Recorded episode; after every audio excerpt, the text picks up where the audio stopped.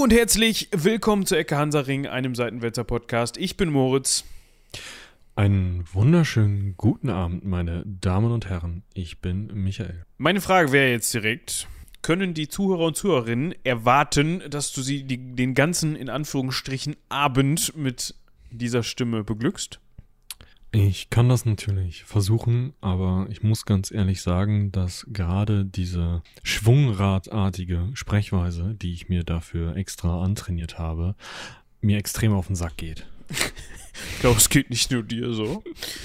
Das Gute. Äh, ja, also das, jein. Also ich könnte, aber ich mache nicht. Okay, okay, okay. Bevor wir jetzt gleich zu euren E-Mails kommen, ja, die wir mal wieder nachholen müssen, die wir, Wir, sind ja nicht- außerhalb der Zeitblase gerade, deswegen können wir das mal wieder machen, sonst ist das ja immer so Stimmt. kacke. Ne? Ja, ja, stimmt. Also wir nehmen quasi halbwegs up-to-date auf. Wir haben heute Mittwoch und am Montag werdet ihr dann die Folge gehört haben. Also ihr werdet für uns die am Montag hören und wenn ihr die hört, war es vorher Mittwoch für uns. So, ich hoffe, das war verständlich. Ich habe da eben noch was gehört. Also ihr hört jetzt schon das Gähnen so ein bisschen beim Michael. Ich habe mir eben überlegt, sprechen wir das jetzt an oder nicht? Aber ihr hört uns sowieso. Eben, Von da- und ihr hört uns auch gähnen. Von daher ist auch egal. Ja, der Michael, also es ist, es ist schon, wir haben jetzt 18.52 Uhr. Das ist eigentlich eine sehr ungewohnte Aufnahmezeit für uns. Normalerweise nehmen wir auf, na, so morgens um 10 oder sowas, Genau. ja, wo wir frisch in den Tag starten, noch genug Energie haben. Bei mir ist okay, haben wir eben schon 10 Kilometer auf dem Heimtrainer geradelt. Mich, Michi hatte hingegen Personen am Gleis, im Gleisbett, irgendwie sowas. Genau, in meinem Gleisbett lagen, nein. Also ja, es war, ach. Also, wir können ja mal damit anfangen, dass ich heute Morgen um 6.20 Uhr hoch bin. Folglich bin ich jetzt schon mal entspannte zwölf Stunden und eine halbe wach. wenn ich da einhaken darf, ich weiß, ja, es gibt bestimmt viele von euch, die jetzt sagen, 6 Uhr, was war es, 6.30 Uhr, 6.20 Uhr? 20. 6.20 Uhr, da fange ich schon an zu arbeiten. Ja, das ist löblich und das wollen wir damit auch nicht irgendwie runterreden, sondern es kommt ja auf die eigene, auf den eigenen Biorhythmus an und auf das, was man normalerweise sonst selbst gewohnt ist. Ja, dafür gehst du wahrscheinlich, wenn du um 6 Uhr anfängst zu arbeiten, schon um halb neun ins Bett. So. Andere machen das anders. So. Das ist der erste Punkt und dann wollte ich hinfahren und dann war Nebel. Und ihr könnt euch ja vorstellen, die hiesigen schienengestützten Verkehrsbetriebe sind immer recht überrascht davon, dass ähm, Wetter. Im also, Allgemeinen. Die wundern sich ja über Regen. Ihr könnt euch also ungefähr vorstellen, was passiert, wenn Nebelsuppe so einen guten Meter 50 Sicht weiterhin erlaubt. Folglich kam mein Zug mal entspannte 33 Minuten oder 35 Minuten oder 38 Minuten zu spät. Das ist ja auch so eine Sache. Der Lokführer weiß ja gar nicht, wo er hinlenken muss dann, ne? Ich glaube, das Problem ist, wenn da Personen im Gleis wären, sähe der Lokführer sie nicht. Ja, Oder gut. die Lokführerin in dem Fall auch. Als äh, auch wurscht auf Ja, jeden es ist Fall. irgendwie so ein, so ein, so ein stereotypisch. Ja, man stellt sich so eine Schirmmütze vor, die auch eine Person drunter hat, ne? Ja, mit so einem Was Schnorz. gar nicht mehr so ist. Also tatsächlich äh, sind das meistens relativ sympathische Leute, die da mich kutschieren. ich sehe die ja immer morgens, weil ich steige nämlich, ähm, ich komme ja, ich komme ja so die Treppe rauf, so aufs Gleis. Und dann kommt, kommt der Zug immer angefahren und ist immer so moin. Ja, ist auch egal. Auf jeden Fall äh, schöne Grüße an dieser Stelle. Ich glaube, es ist Podcast hören beim Lokfahren ist geil, oder? Können wir uns mal eine E-Mail zu Ich weiß nicht, ob die das dürfen. Also, Mein Traum ist direkt zerstört. Ich habe immer gedacht, wenn ich nichts wert, werde ich Lokführer so. Also, Kanalschiffer, da darfst du es bestimmt. Auch eine schöne Idee. Ja, wir schweifen ab. Ihr werdet, ihr seht, das wird heute lang und irgendwie nicht zielführend. Ich wollte dann weiterhin erzählen, der andere Zug war selbstverständlich pünktlich. Folglich habe ich dann den eine Stunde später genommen und ein kleines bisschen gekotzt. Und als ich dann zurückfuhr vorhin, meinten irgendwelche Leute, die heute Morgen wahrscheinlich nach 6.20 Uhr einen Clown gefrühstückt hatten, dass es doch eigentlich zur Erheiterung aller beitragen würde, wenn man sich mal ins Gleisbett stellte und da mal so einen Stein oder 87 auf die Schiene legte. Also da, da würde sich jetzt mir direkt die Frage aufdrängen, war das jetzt ein Unfall oder ein, ein Prank? Das war wohl ein sogenannter oder auch Prank. Okay. Ja, dann Ich, ähm, Grüße gehen raus. Und wenn ich dich zu packen kriege, gibt es einen Satz heiße Ohren. Also das ist, ähm, da habe ich, also, ich meine, ich lese im Moment so kleine Kladden von Isaac Asimov, die, die Foundation-Trilogie, sehr, sehr, man muss ja irgendwas haben im Zug und ich habe eine sehr, also platzsparende Tasche, dementsprechend müssen die Bücher auch platzsparend sein. Diese Foundation-Trilogie ist halt so daumendick und ein bisschen kleiner als A5. Also die einzelnen, die Foundation, die Der- Foundation im Gesamten ist schon ein ordentlicher Wälzer, wenn man das in einem Band hat, aber Genau, und die ist ganz, ja, ist halt alt, ne? Aber sie ist ganz nett. das heißt, Also du hast dich dann dem Isaac gewidmet. Äh, Ja, ich hatte den Isaac ein wenig von links nach rechts gewählt, genau. Ja. Gut. Das, E-Mails. Das zu den Voraussetzungen zu dieser Aufnahme, zu dieser Folge. Wir kommen, wie versprochen, zu den E-Mails. Und zwar hat uns als erstes der liebe Micha darüber aufgeklärt, dass es doch wohl einen Wodka Stalin gab, beziehungsweise gibt. Ja, das ist dann die Frage.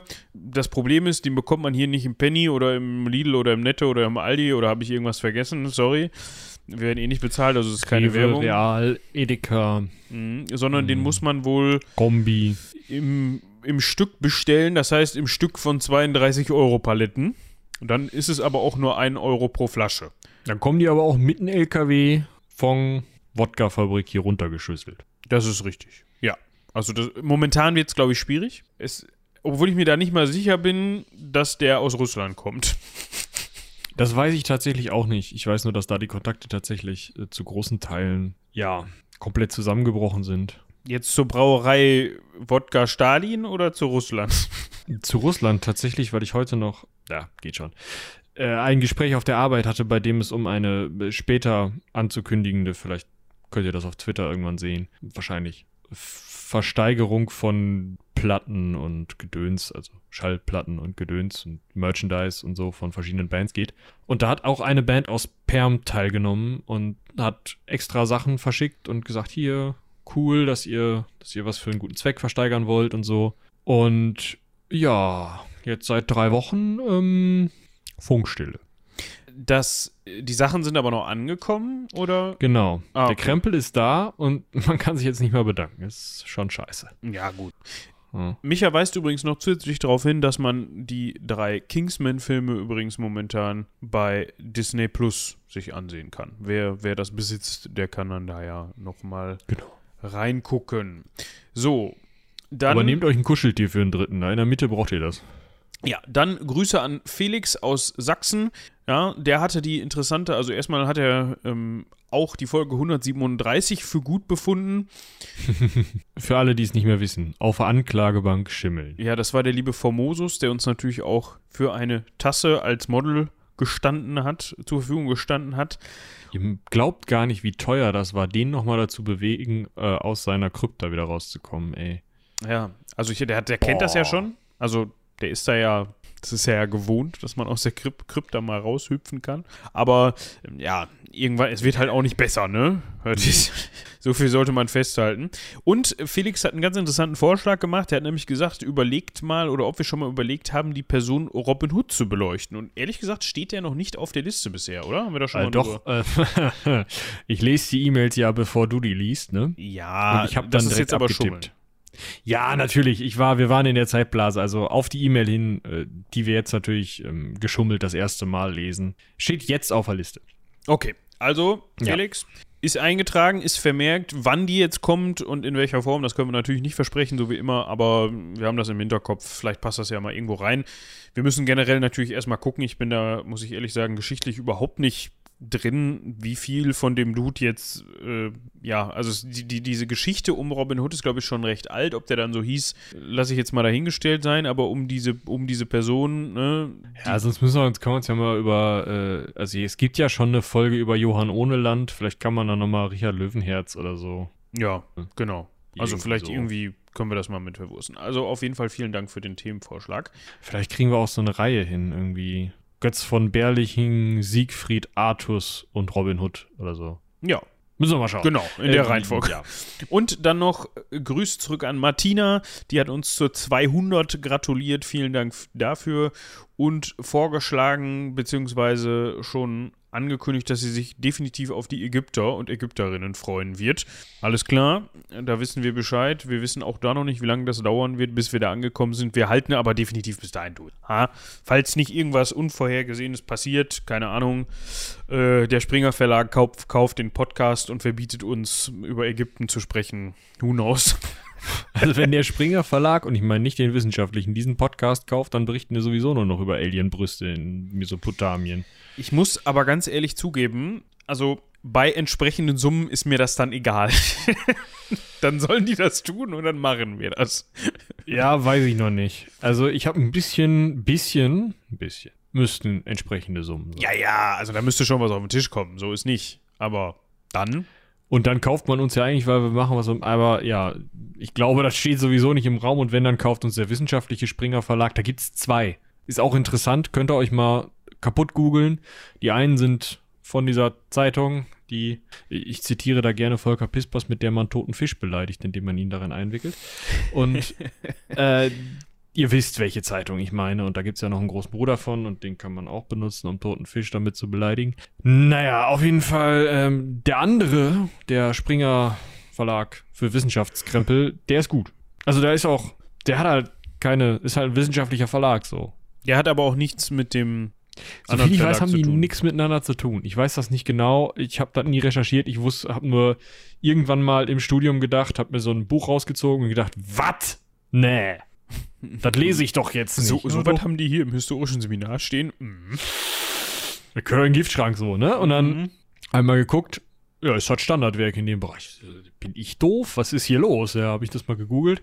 Ja, also es gibt einen guten, einen schlechten. Passt auf, welche Publikationen ihr lest. Ja. Ne? Ja. Gut. Ich würde sagen, wir kommen zum heutigen Thema. Das sind jetzt ja auch Ist ja auch nicht so, dass das Arsch voll Arbeit wird, dieses Thema abzuarbeiten und wir jetzt schon wieder eine Viertelstunde über Tinev geredet haben. Ich wollte jetzt gerade, ich wollte jetzt die Überleitung machen. Oh, ich wollte jetzt gerade sagen, bitte. unsere akademische Viertelstunde ist jetzt ja rum. Bam! Bam. Grüße gehen raus an Charlotte. Eben, genau. Schaut auch da mal rein. Da gab es jetzt kürzlich was Neues. Dementsprechend, ja, kleine Schleichwerbung. Meine ich. Ja. Nee, Physik. Ha! Noch schlimmer. Freunde. Warte mal, ich ähm, konsultiere in der Zeit auch. Meine Podcast-App hat ein Update gemacht. Danke dafür. Es soll heute nicht um Charlotte gehen. Also wir machen heute keinen Podcast über das Leben von Charlotte. Vielleicht machen wir das irgendwann mal, wenn sich das, also nicht, dass sich das bisher nicht lohnen würde, aber Charlotte ist jetzt ja noch nicht so alt wie die Person, über die wir heute sprechen. Dementsprechend kann ja noch ganz viel Spannendes kommen. Ich ja. glaube auch außer Elon Musk und Erdogan haben wir bisher nur über lebende Leute gesprochen. Äh, über äh, Tote. Nee, wir haben hier über Assad Den gesprochen. Ursprung. Ah, ja. Den Ursprung der Materie und den Kernphysik. Ne? Könnt ihr euch dann auch mal anhören. Ist bestimmt spannend. Ja, habe ich noch nicht getan. Wir wollen heute sprechen über, wir haben es angekündigt, über einen Griechen. Ah. Mh. Ja, komm. Also, eigentlich schon. Also, ja, ein. Also, er ist nicht in Griechenland geboren. Nein, aber in griechischer Tradition sicherlich. Ja, in hellenistischer Tradition, ja, in einer, in einer hellenistischen, in einem hellenistischen Reich. Man könnte fast sagen, in einer Art griechischer Kolonie. Schwierig, aber ja. das sind auch Begriffsfindigkeiten. Es geht ja. um Antiochos den Dritten, auch genannt Antiochos der Große. Oder würdest du sagen Antiochos? Nee, Antiochos. Nee, ne? Antiochos. Ja, äh, ihr denkt jetzt natürlich, ah, boah, wie langweilig. Kenne ich ja schon alles. Den Typen, natürlich Schulwissen. Aber wir erzählen euch das einfach trotzdem nochmal, ne? falls ihr da ein bisschen was vergessen habt. Ich muss so. tatsächlich sagen, ich habe den nie besprochen in der Schule im Geschichts. Nein, warum auch? Also, äh, was heißt warum auch? Aber du besprichst ja in der Schule, machst ja, backst ja ägyptisches Brot oder guckst dir mal so ein viereckige Grundfläche spitz oben Ding an. Und dann redst du kurz über attische Demokratie. Das klappt aber in der fünften, sechsten Klasse einfach noch nicht so gut dann römerst du eine Runde und dann bist du im Mittelalter, baust du in der siebten Klasse eine Burg und dann geht's in die französische Revolution. Natürlich hast du da keine Zeit, dich um die Nachfolgereiche, die Diadochenreiche des, des also die Nachfolgereiche des, des Alexander des Großen zu beschäftigen, äh, zu kümmern. Wäre der Satz richtig zu Ende gegangen gewesen? Ich glaube, ihr lacht heute viel und ich fühle mich müde. viel Spaß dabei. Genau, und äh, dieser Antiochos der Dritte ist tatsächlich einer dieser Nachfolgekönige von Alexander dem Großen allerdings nicht der direkte Nachfolger. Also sie haben sich nie gekannt, sondern Antiochos hat einen Teil des Gebietes, das Alexander mal erobert hatte, mit seiner eigenen griechischen Oberschicht zusammen regiert. Ja. Oder? Ja, es kommt doch hin. Und ihr merkt schon, dass wir uns so ein bisschen den Weg dahin bahnen momentan, Richtung Alex. Und mhm da müssen wir, genauso wie wir uns auch bei den römischen Kaisern immer mehr den Weg Richtung Cäsar und Augustus und so weiter gebahnt haben, müssen wir natürlich darüber sprechen. Erstens finde ich diese, diese Beziehung zwischen Rom und Griechenland eigentlich ganz cool. Also das, was nach Alexander von Griechenland übrig geblieben ist, beziehungsweise kann man das überhaupt so zusammenfassen? Griechenland und Rom, kann man das gleichsetzen oder vergleichen in irgendeiner Weise? Das finde ich ganz spannend. Das sind ja Makedonier irgendwie. Also Alexander ist ja in dem Sinne kein so richtiger Grieche. Ist kein Athener oder Spartaner oder sowas. Genau. Sondern er ist halt Makedone und diese Nachfolgekönigreiche, das sind dann, also wenn man das in heutigen Begriffen denken würde, dann wäre Antiochos Syrer oder, oder Iraker und die Makedonier wären halt wahlweise Griechen oder Nordmazedonier, das liegt dann immer daran, von welcher Ecke der Grenze sie kommen. Das nächste Nachfolgereich Alexanders, das wären Ägypter und dann gibt es, also ne, das Ptolemäerreich, haben wir auch schon mehrfach drüber gesprochen, und dann gibt es halt wirklich weit im Osten bis Indien noch Leute, die mit hellenistischer Kultur Kontakt hatten und wo durchaus dann auch, ja, nicht unbedingt Nachfolgekönigreiche, aber eben Auswirkungen von Alexander stattgefunden haben. Dementsprechend, ja, also Griechen würde ich das nicht nennen. Ich finde dieses, diesen Kulturbegriff der Hellenen oder der hellenistischen Kultur ganz gut eigentlich. Ja, und das passt. Und wie du gerade schon erklärt hast, beziehungsweise angefangen hast zu erklären, das werden wir auch jetzt euch erklären, bis es zu den Ohren wieder rauskommt steht das sogenannte Seleukidenreich. Das war nämlich das, dem Antiochos III. vorstand. Ja, also er war König des Seleukidenreiches. Das haben wir auch, glaube ich, schon mal erwähnt, dass die Römer da hier und da mal mit Stress hatten während ihrer Zeit. Dann später gab es noch das Partherreich und so und so weiter und so fort. Aber auch Seleukiden haben wir schon mal erwähnt. Ich meine, es war Seleukos der Erste. Das würde auf jeden Fall am meisten Sinn machen. Genau, also Seleukos war ein General von Alexander dem Großen, der ein möglicherweise etwas größeres Ego hatte. Dementsprechend die Stadt Seleukeia gegründet hat, von der aus er das Seleukidenreich regiert hat. Ja. So, das ist jetzt zu dem Zeitpunkt, wo wir einsteigen, schon ein bisschen her. Ja, wir sind inzwischen bei Seleukos dem Dritten angekommen. Also nicht, ja, nicht verwirren. Das war der Bruder von Antiochos dem Dritten. Und der war König, der Seleukos der Dritte. Ist aber dann leider 223 vor Christus ja, ein bisschen rumgefeldzugt in Kleinasien und dann ist der Ök. Man kennt es. Ja, blöde Sache. Wir können vielleicht noch mal kurz einwerfen. 281 vor Christus, also 50 Jahre vorher, hatte der Seleukos der Erste Ök gesagt. Also so lange ist die Nummer noch gar nicht her, dass dieses Reich gegründet wurde und dementsprechend instabil kann man sagen, äh, war diese ganze Kiste auch. Also es ist nicht so, dass wir uns da wie in Rom im dritten Jahrhundert mit dem Zerfall eines bestehenden Großreiches beschäftigen, sondern das ist ein relativ lockeres Konglomerat von Herrschaften, die unter dieser Familie und dieser dünnen hellenistischen Oberschicht, die Alexander da so draufgesetzt hat, irgendwie zusammenarbeiten. Da werden wir gleich noch einiges drüber hören. Das heißt, dieser Tod des Seleukos des Dritten ist halt echt eine Scheißsituation, weil davor gab Seleukos den Zweiten und davor Seleukos den Ersten und der Zweite hat dann ja auch nie so lange gemacht. Und äh, dementsprechend ist dieser Tod eines Herrschers und diese Nachfolge durch den zu dem Zeitpunkt nur 19 Jahre alten Antiochos III. schon wie gesagt, eine beschissene Situation an dieses Reich. Ja. Müssen wir die so Grenzen eigentlich vorher nochmal nennen? Oder wir ja, wir können, wir können das mal so ein bisschen ganz grob abstecken, damit man sich unter Seleukidenreich überhaupt was vorstellen kann. Ja.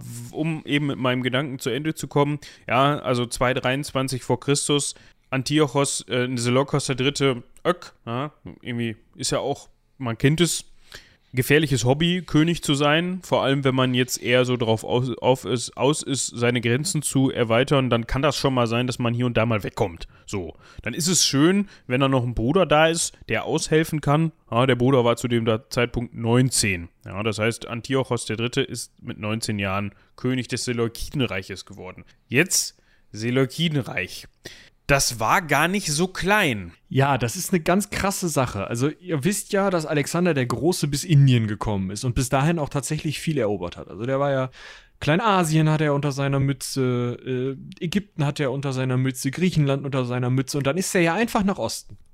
Und jetzt stellt euch einfach mal im Endeffekt den ganzen Weg von der kleinasiatischen, also der heute türkischen Ägäisküste nach Osten hin, ne? Zypern sparen wir mal aus, aber runter Syrien, äh, das heutige Israel, das heutige Jordanien. Ist ja Jordanien, ne? Mhm. Nee. Doch? Doch. Oder? Wenn ich jetzt.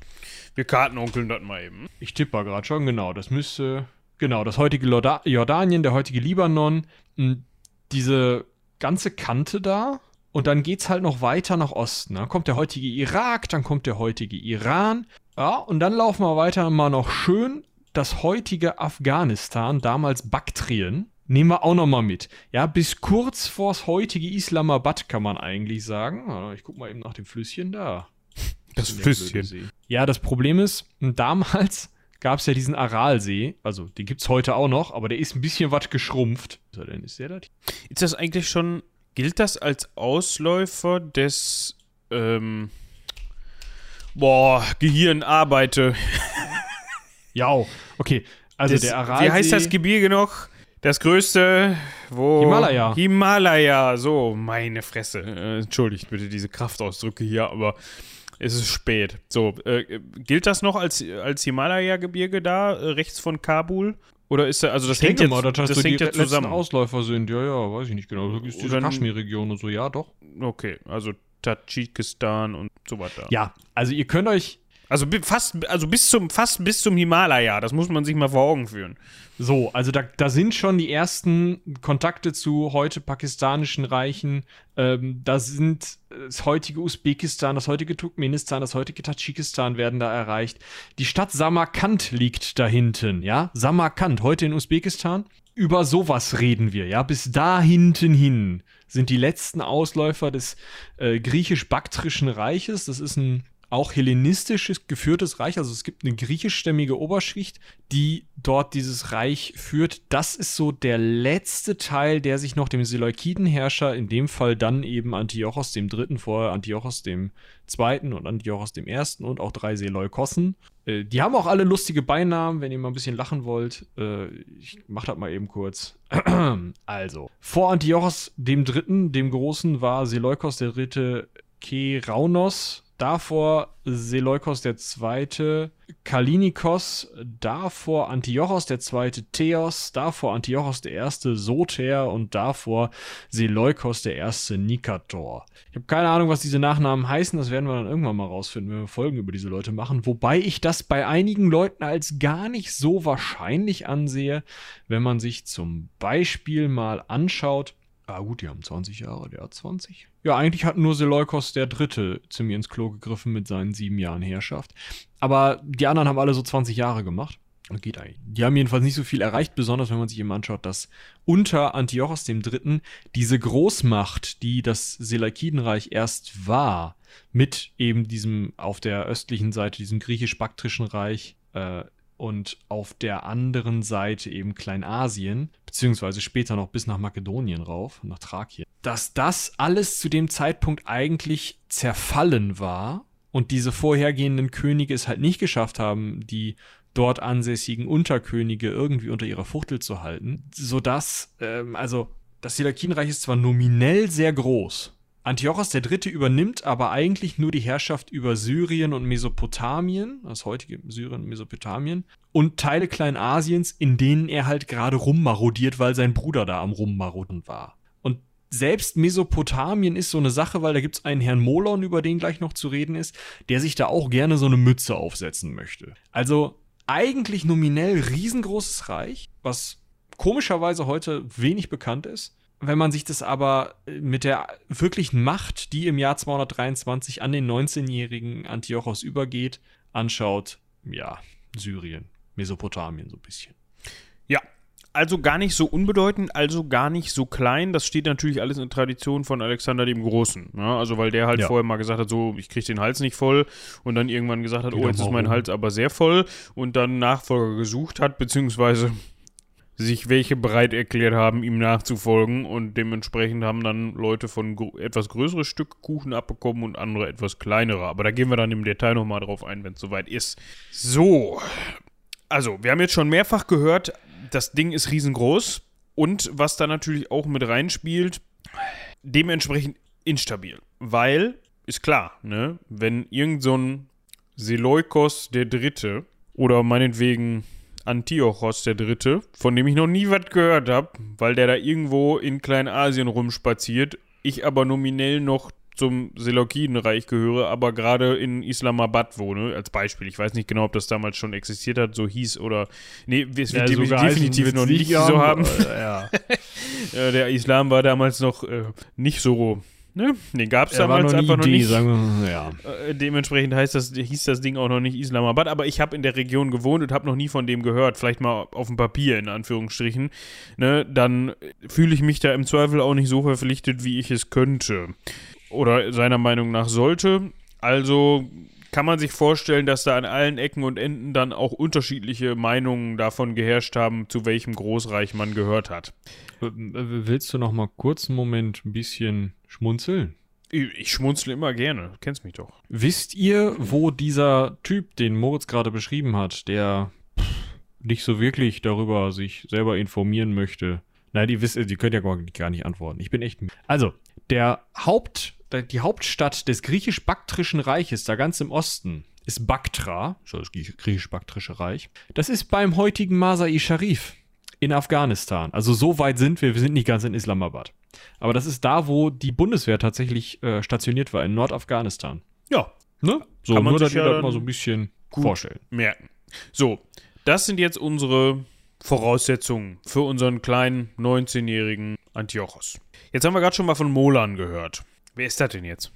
Also Molon und sein Bruder Alexandros, das sind zwei Leute, die auch aus dieser hellenistischen Herrscherschicht kommen. Also ihr dürft euch das nicht so vorstellen, dass der, dass der Antiochos so drei Leute noch hatte, ja, die irgendwie mit ihm verwandt waren und alles so Hellenen und die haben dann da regiert, sondern das ist schon so eine einige tausend Leute starke Oberschicht, die da in jedem größeren Gebiet eben die Verwaltung und auch die Herrschaft übernimmt.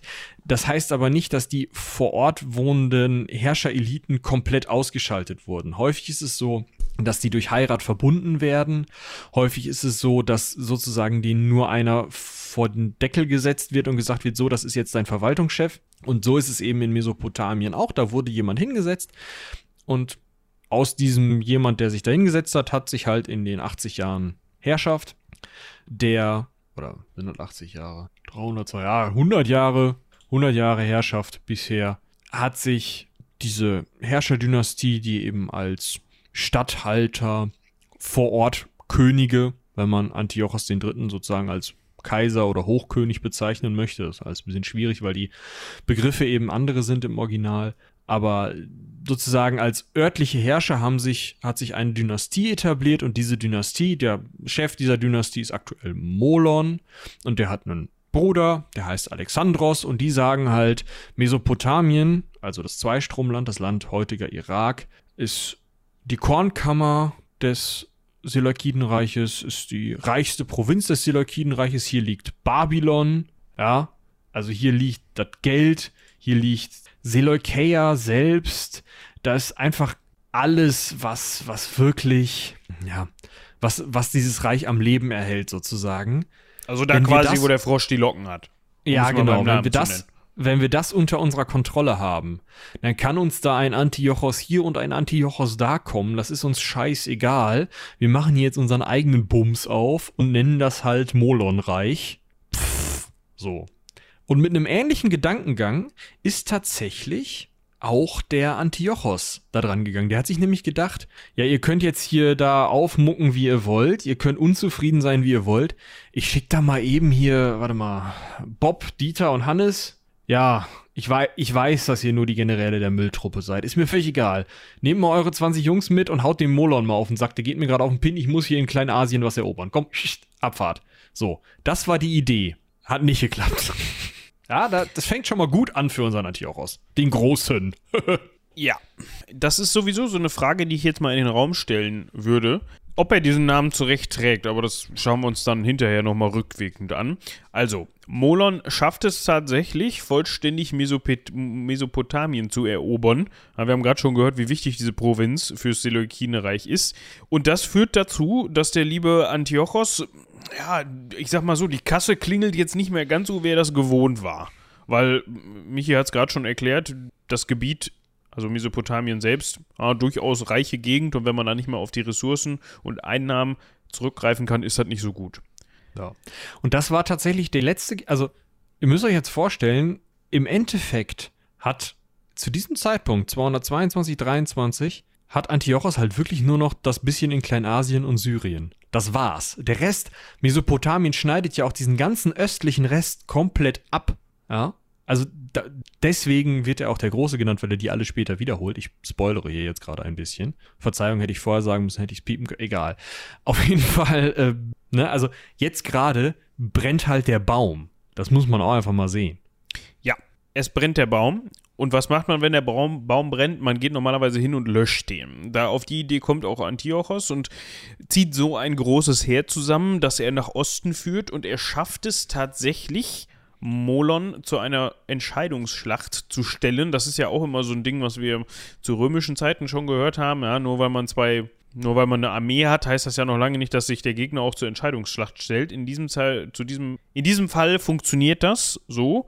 Und läuft tatsächlich auch so gut, dass Molon sich gezwungen sieht, ja, sich mal in sein eigenes Schwert zu stürzen oder dergleichen. Er begeht auf jeden Fall Selbstmord, genau wie sein Bruder Alexandros. Also man ist wohl dabei, die Entscheidungsschlacht zu verlieren und die beiden Brüder denken sich, na, schade, hat wohl nicht ganz so geklappt, wie wir uns das vorgestellt haben. Bevor wir den jetzt da in die Hände fallen oder so, begehen wir mal lieber Selbstmord. Da muss man halt sehen, es gab zum einen gerade unter griechischen Herrschern recht unangenehme Methoden, mit solchen Leuten umzugehen. Vielleicht habt ihr mal die Legende von dem äh, Ochsenofen gehört, von einem Tyrannen, ich glaube, der saß auf Kreta. Ja, ich glaube auch hat einen bronzenen Ochsen bauen lassen, dessen Hals und Kopf so geformt waren, dass es wie ein Ochsengebrüll klang, wenn da drin jemand gebraten wurde. Dann hat man Personen in diesen Ochsen gesteckt und Feuer drunter gemacht. Und um sich solcher oder ähnlicher Späße zu entziehen, ähm, haben sich eben Molon und Alexandros gedacht, mh, hm, Vielleicht nochmal kurz zur Schlacht. Wie sieht diese Schlacht aus? Wir haben ja schon mehrfach gehört, das sind diese äh, großen Phalanx-Schlachten. Also viele Leute, große Schilde, Helme, Beinschienen, mehr Rüstung brauchen die nicht, weil die diesen großen Schild haben.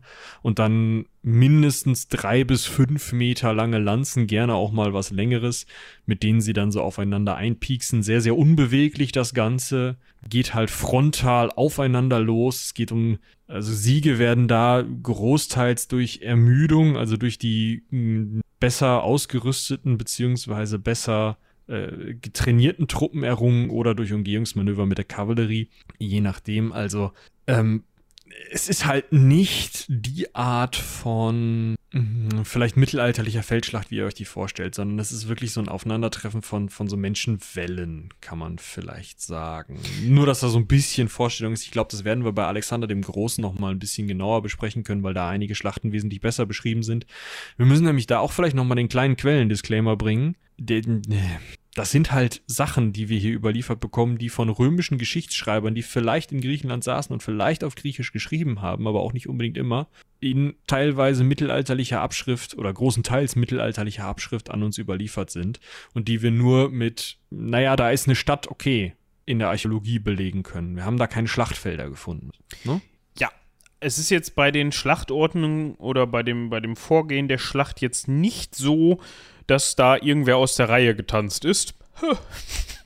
Also es ist jetzt nicht so, dass wie zum Beispiel, wie wir das mal besprochen haben, dass dann irgendwie auf einmal die Römer andere Sachen machen als die Griechen und die Griechen deshalb verlieren. Nein, hier kämpfen ja im Grunde in griechischer oder hellenistischer Tradition zwei Kontrahenten gegeneinander, die diese Art der Kriegsführung kennen und auch benutzen. Ne? Genau. Also das ist Phalanx gegen Phalanx und dann, wer kriegt die bessere Phalanx hin, wer, wer hat es mehr drauf, wer gewinnt da.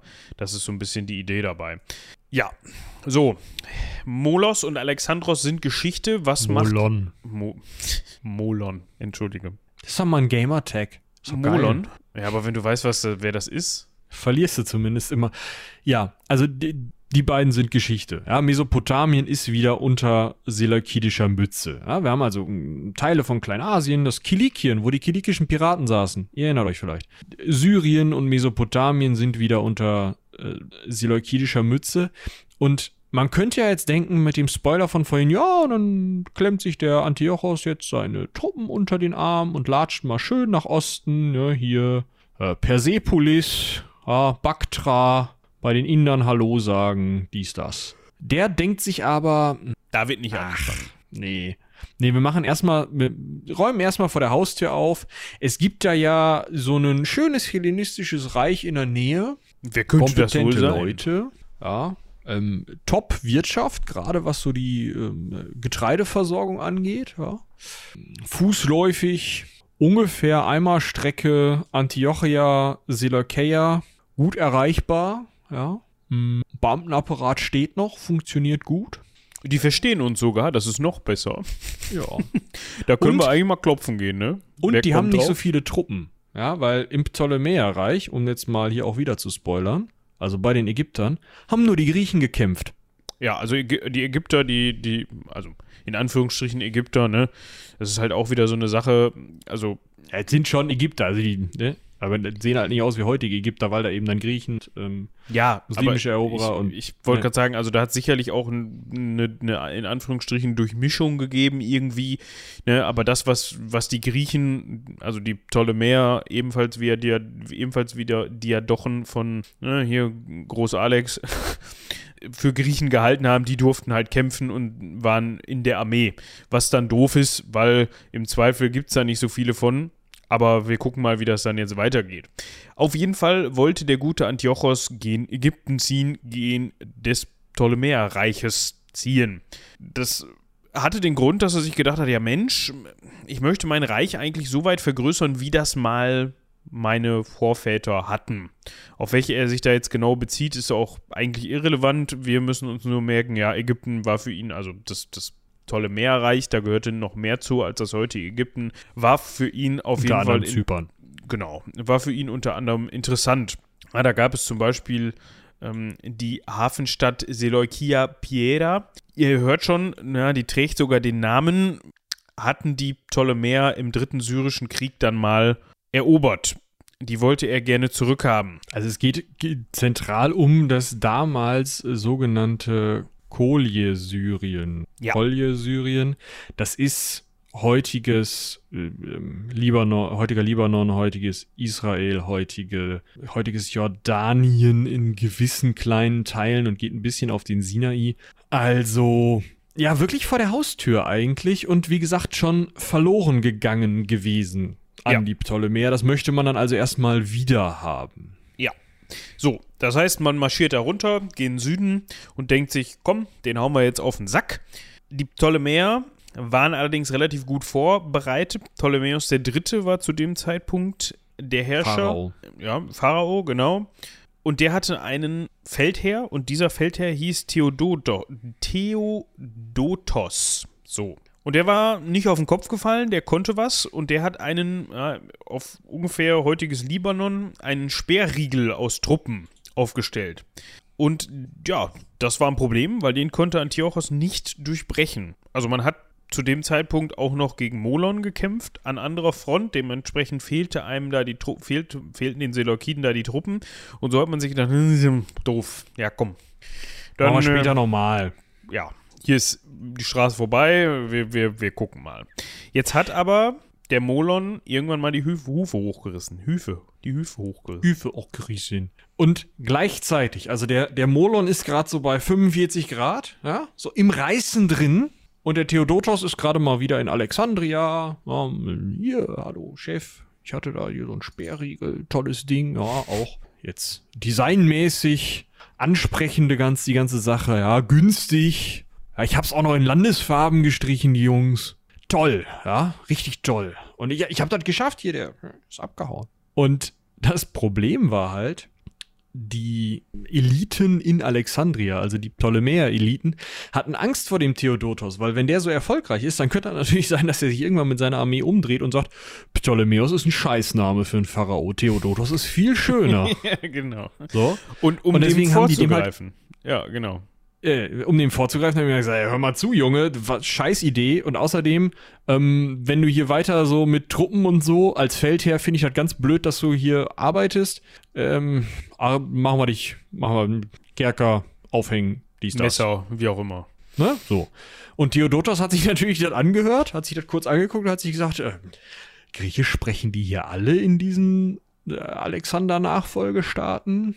Der Antiochos ist noch jung. Der Antiochos hat gerade diese Goldkammer Mesopotamien, da wo so richtig viel Steuern eingenommen werden, übernommen. Sag mal, Anti, wie sieht das eigentlich aus? Ja, Arbeitsvertrag, 30 Urlaubstage, dies, das, können wir darüber reden? Und Antiochos war jetzt nicht, nicht abgeneigt, sagen wir mal, ne? Also der hatte da nochmal geguckt, war auch noch was in der Kasse fürs Urlaubsgeld. Dementsprechend hat der Theodotos dann aufgrund seiner Behandlung durch seinen eigenen König oder seinen eigenen Pharao und dessen Leute einfach mal die Seiten gewechselt und dem Antiochos gezeigt, guck mal, der Sperrriegel hier, ne? Wenn man da zieht, dann geht er ein Stück zur Seite, dann kann man da schön mit seinen Truppen durch. Ja, und da vorne der, da muss er einfach einmal laut schreien, dann fällt er um.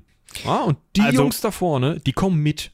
Ich wollte gerade sagen, also man darf sich den Sperrriegel jetzt nicht als physische Schranke Nein. vorstellen, ja, nur damit das jetzt richtig hier rüberkommt. Das war ein Sperr Sperrriegel aus Truppen. Ja, das waren, also stelle ich mir vor, wie eine lang oder eine breite Reihe, wie auch immer, aufgestellt. Ja, ob das wirklich eine physische Reihe mit Mann, Mann an Mann stehen war, weiß ich nicht. Aber es war auf jeden Fall, dass man, dass man ähm, ein großes Gebiet abdecken konnte mit Truppen, um einer herannahenden Truppe den Weg zu versperren. So kann man das im Grunde festhalten. Aber, na, wenn Chefe halt sagt, ja, guck mal da, hier kommen gleich Leute durch, ihr dreht euch mal eben um. Oder guck mal da, da ist der Sperrriegel. die Truppen so. Ja, oder, oder guck mal da, da ist der Sperrriegel besonders schwach oder da stehen gar keine, weil wir da nicht mit dem Angriff gerechnet haben oder so, dann ist es natürlich wesentlich einfacher, da durchzukommen. Ja, das, ist, das ist auf jeden Fall klar. Also Und wir so, haben einen positiven, also für den Antiochos einen positiven Verräter. Ja, und so war der Weg nach Koele, ähm, Syrien, frei.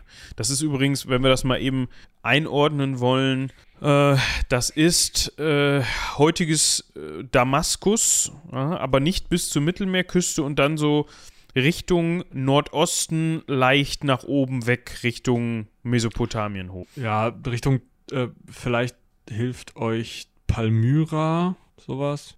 Es ist halt, es ist ein bisschen schwierig zu beschreiben, weil das einfach völlig andere Grenzen hat als die heutigen Regionen und man muss natürlich auch sehen, dass auch in der Antike Grenzen erst von den Römern mit Linien auf Karten beziehungsweise mit äh, Termini, also Grenzsteinen gezogen wurden. Dementsprechend sind das halt alles, das ist halt das Umland von Damaskos und nach äh, Damaskus, also griechisch Damaskos, ja, später römisch Damaskus, heute immer noch Damaskus und nach Norden. Ja. ja. So, also Keule Syrien, Ko Koile Syrien ist Koile, jetzt würde ich sagen. Koile, ja, ist jetzt erstmal unter seleukidischer Kontrolle. Läuft. Ja, schön 219 vor Christus. Top. Ja, im Bereich heute nördliches Palästina ja, ist man aber jetzt nicht so gut auf die griechischen Truppen zu sprechen, auf die hellenistischen Truppen. Ja, also, das ist jetzt nicht alles so, dass sie alle sagen, okay, ja, jetzt bist du Chef, super. Hm? Dementsprechend, also, ne, ihr merkt schon, das ist nicht mit heute zu vergleichen, dass man irgendwo in einen Vertrag schreibt und sagt, so, ihr seid jetzt, böses Beispiel, ihr seid jetzt Russen. Ich meine, das hat auch, also es funktioniert heute nicht, es hat damals auch nicht funktioniert. Nee, aber ich meine so, dass man irgendwie im Grunde jetzt sagt, das gehört jetzt alles mir. So im Sinne von, ey, Age of Empire oder keine Ahnung, irgendein Strategiespiel, so ich erobere jetzt dieses Gebiet und dann nimmt das, wird das, färbt sich das rot oder blau oder wie auch immer und dann kann ich da meine Einheiten draufstellen und das verwalten. Das funktioniert nicht ganz so, weil im Zweifel, ja, dann hast du vielleicht die Herrschaft in der größeren Stadt in diesem Gebiet, aber drumherum haben die da vielleicht noch gar nichts von mitgekriegt oder haben keinen Bock auf dich. Aber dann gehst du da halt einfach nicht hin. halt ja, oder halt andersrum. So war es jetzt hier, ja. Tyros und Ptolemais waren die einzigen größeren eroberten Städte. Tyros kennt man aus den, äh, ist heute im äh, Südlibanon, kennt man vielleicht aus den, aus den Kreuzzugserzählungen, da ja. war Tyros relativ wichtig. Äh, das sind größere Städte, die erobert werden. Andere große Städte, da läuft man durchs Umland und sagt, hier, wir sind hier die Befreier, hallo. Und die Stadt so, wir machen mal die Tore zu. Wenn sie noch ein Stück näher kommen, schießen wir unseren Bogenschützen. Ja. Hat man halt gesagt, ja gut, dann morgen vielleicht. Weil man, genau. also klar, Antiochos hatte halt eine große Streitmacht, aber die Frage ist, wie sinnvoll ist es jetzt, jede Stadt entweder auszuhungern, zu belagern, dem Erdboden gleichzumachen, ja. wie auch immer. Machst weil, du das halt auch. Ne? Ja, also, also ne, oder halt nicht. Zeit. So. Also, oder du lässt es halt und sagst, ja, dann gehe ich halt zur nächsten Stadt. Ja. Je nachdem, so. wie wichtig die ist. Genau, also, ne, es ist alles nicht so richtig, dieses ganze Gebiet ist noch nicht so richtig erobert. Es ist nicht, dass da eine Fahne drin steckt und ähm, ganz Gallien, sondern es ist halt irgendwie so eine Sache. Eine der vielleicht wichtigsten Sachen ist, dass die Seleukiden tatsächlich 40 Schiffe sich auch sichern konnten, was ihnen vielleicht später nochmal in dem einen oder anderen Seegefecht zugutekommen wird. Wir haben ja schon gehört, Hannibal hat auch mal Schiffe für die Seleukiden gebaut. Das war der Antiochos. Ja, also die, die sind noch mal das ein oder andere Mal mit Paddelbötchen unterwegs. Jetzt aber erstmal. Das neu eroberte Gebiet ist nicht so richtig erobert. Die Truppen müssen ins Winterlager zurück. Wir kennen das ja auch schon. Die Truppen müssen nach Hause. Die Truppen müssen entweder auf die Felder und irgendwie was arbeiten oder sie müssen eben, sie können nicht im Feld bleiben, weil sie nicht zu versorgen sind im Winter. Hier im Nahen Osten ist das alles ein bisschen einfacher als mitten in Gallien, aber trotzdem kann ich halt keinen Feldzug über mehrere Jahre konstant halten. Dementsprechend müssen die Truppen ins Winterlager zurück. Ich habe keine Möglichkeit, weil viele Städte eben noch nicht erobert sind. Ähm, äh, Koile, Koile, du hattest ja gerade schön ausgesprochen, Koile, Syrien. Syrien ja. ja, genau, äh, zu sichern, sondern muss mich halt aus diesem Gebiet wieder zurückziehen. Trotzdem akzeptieren die Ptolemäer scheinbar, ja, okay, ihr habt da die Herrschaft, wir schicken mal jemanden zum Verhandeln, ja, und reden dann einfach mal darüber, wie wir das jetzt hinkriegen, dass ihr vielleicht diese Städte, die noch unter unserer Kontrolle stehen, übergeben bekommt. Vielleicht müsst ihr ein bisschen Geld bezahlen oder so. Oder wir tauschen irgendwas. Ja, vielleicht ihr habt ja in Kilikien noch ein paar Besitzungen, die sind nah an Zypern, da könnte man vielleicht was machen oder so. Oder ähm, vielleicht setzt sich euer König auch eine rote Nase auf und pupt dreimal und dafür kriegt ihr dann das Land oder so. Ja, irgendwie sowas. Äh, das war keine ernsthafte Gesandtschaft, sondern das war nur ein Trick, um die Seleukiden davon abzuhalten, wieder aufzurüsten und wieder die Truppen vollends durch dieses neu eroberte Gebiet zu schicken, um heimlich in Anführungsstrichen neue ptolemäische Soldaten ranzuschaffen, beziehungsweise die aufzurüsten, auszubilden. Weil jetzt passiert nämlich was, was vorher nicht passiert ist. 20.000 Ägypter denkt dran, Zahlen sind so eine Sache, werden von Griechen und Makedoniern ausgebildet, also von hellenistischen Offizieren ausgebildet und trainiert, obwohl das sich normalerweise nicht schickt. Jetzt auf einmal schicken die Ägypter tatsächlich ägyptische Truppen ins Feld.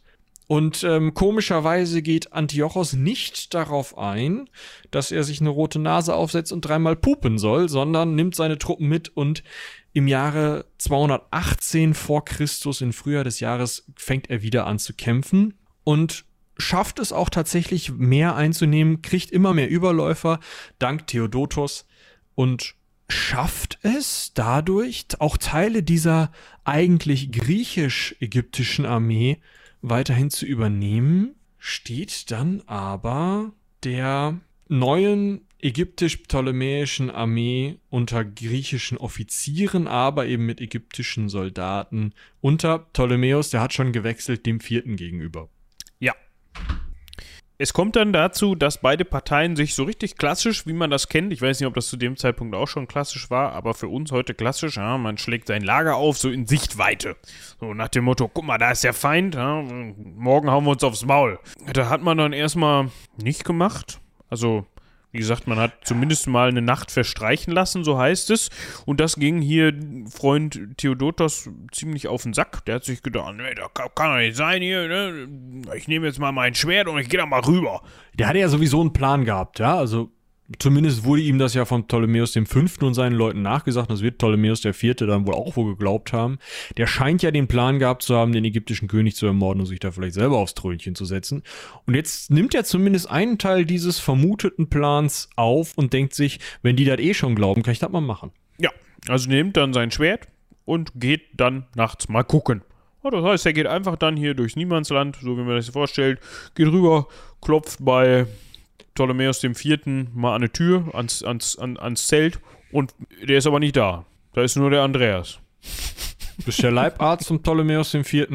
Ich weiß nicht, vielleicht war der gerade vielleicht war der gerade kacken oder so. Ich, also ja, der, also stell mir das halt ziemlich dämlich vor. Der geht da hin, schneidet die Zeltplane auf, der Leibarzt sitzt da so, popelt in der Nase.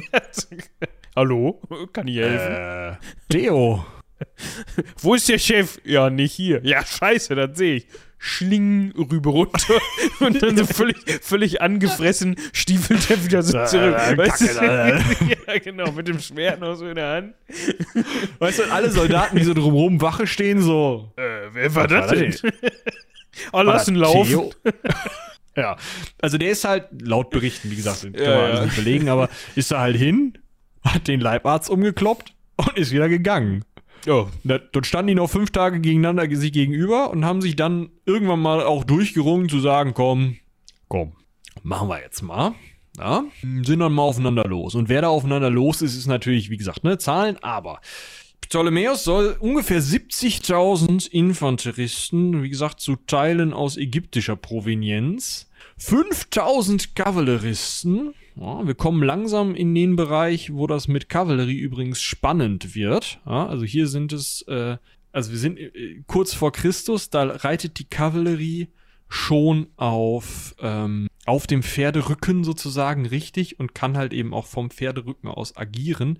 Äh, Nochmal 1000, 2000 Jahre vorher kommt die Zeit der Streitwagen, beziehungsweise die Zeit, wo Kavallerie noch auf dem Pferde Hintern reiten muss, weil die Pferde noch nicht weit genug gezüchtet sind. Ja, aber im Moment sind wir noch richtige Kavallerie. Wir haben zwar noch keine eingelegten Lanzen, aber wir haben Leute auf Pferden, die so eine Phalanx gut umgehen können, um da mal von der Seite reinzuhauen. Und er hat 73 afrikanische Kriegselefanten zur Hand. Ja, selbst übernimmt er die, den linken Flügel der Phalanx und äh, geht mal auf den Gegner los. ja. Ne? Das heißt, wir haben dann auf der anderen Seite, hast du es gerade schon erklärt? Nee. Ja, wir haben natürlich auch noch Kriegselefanten. Ja, die darf man nicht, nicht vernachlässigen. Angeblich 73 afrikanische Kriegselefanten bei Ptolemäus und 102 indische Kriegselefanten bei Antiochos. Also Hannibal wäre sehr erfreut, muss man dazu Ja. sagen. Der, der würde sich da komplett sehen. Der fühlt das mit den Kriegselefanten. Antiochos hatte auch noch 6000 Mann Kavallerie und 62.000 Infanteristen dabei. Das heißt, eine gewisse Überlegenheit in den äh, tierisch äh, laufenden Einheiten. Dafür ungefähr 8000 Leute weniger in der Infanterie. Wie gesagt, mit den Zahlen müsst ihr ein bisschen gucken, aber die Verhältnisse dürften halbwegs passen. Und äh, Antiochos kommandiert seinen rechten Flügel, ja. Stellt euch das mal vor, die stehen voneinander. Da stehen tatsächlich auch die Könige voneinander. Ja. Und jetzt sehen wir da den jungen Antiochos. Ja, zu dem Zeitpunkt ist er nicht mehr 19, ein paar Jahre älter, aber trotzdem immer noch ja, jung und heißblütig. Ich meine, ne, da steht jetzt, steht jetzt der ptolemäische König in Reichweite sozusagen. Und es geht auch erst richtig gut los. Die schaffen das zumindest, die ägyptischen bzw. ptolemäischen Kriegselefanten so zu erschrecken, dass sie angeblich gegen ihre eigenen Leute vorgehen, drehen sich um, trampeln ihre eigenen Leute nieder.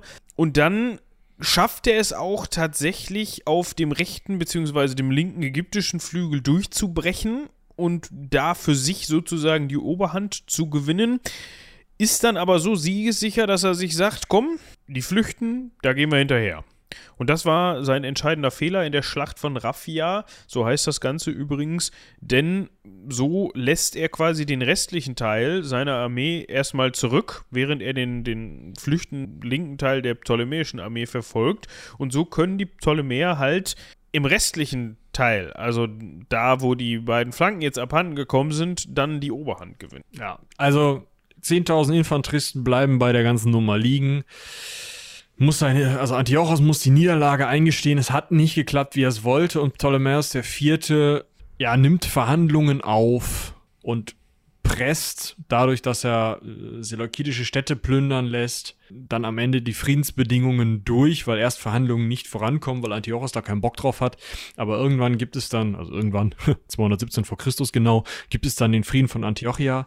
Was ganz interessant ist, denn Ptolemäus der Vierte fordert gar nicht, wie man es vielleicht erwartet hätte, dann jetzt, ja, wir hatten noch vorher über Kilikien geredet, komm, gib mir ganz Kleinasien, sonst komme ich mit meinen Kriegselefanten zu dir, hör mal, sondern der fordert exakt den Status quo antebellum. Fertig. Möchte nur wieder auf den Vorkriegszustand zurück, weil er wohl zu Hause so viele Probleme hat, dass er sich erstmal um die kümmern will und die Seleukiden als möglichen Kriegsgegner erstmal ausschließen will, weil die ja jetzt erstmal beruhigt sind, weil sie wenigstens den Status quo antebellum bekommen haben. Das glaubt man, man weiß es nicht genau.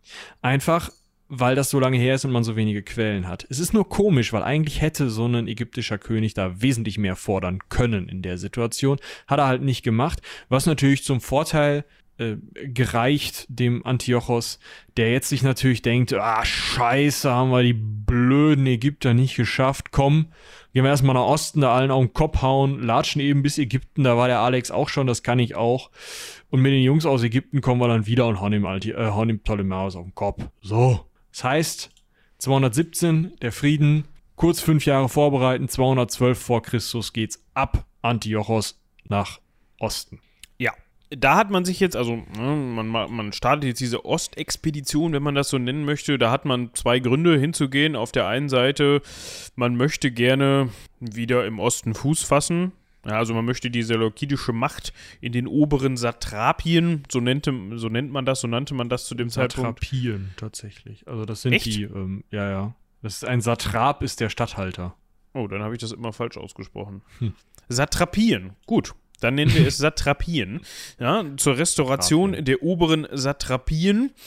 Also, Ein langes A. Satrapien. Satrap. gerade hast du noch Satrapien gesagt. Nein. Ich Nee, doch, doch, doch. Also, das haben unsere Zuhörer und Zuhörerinnen genau könnt gehört. uns mal eine Mail an Satrapien.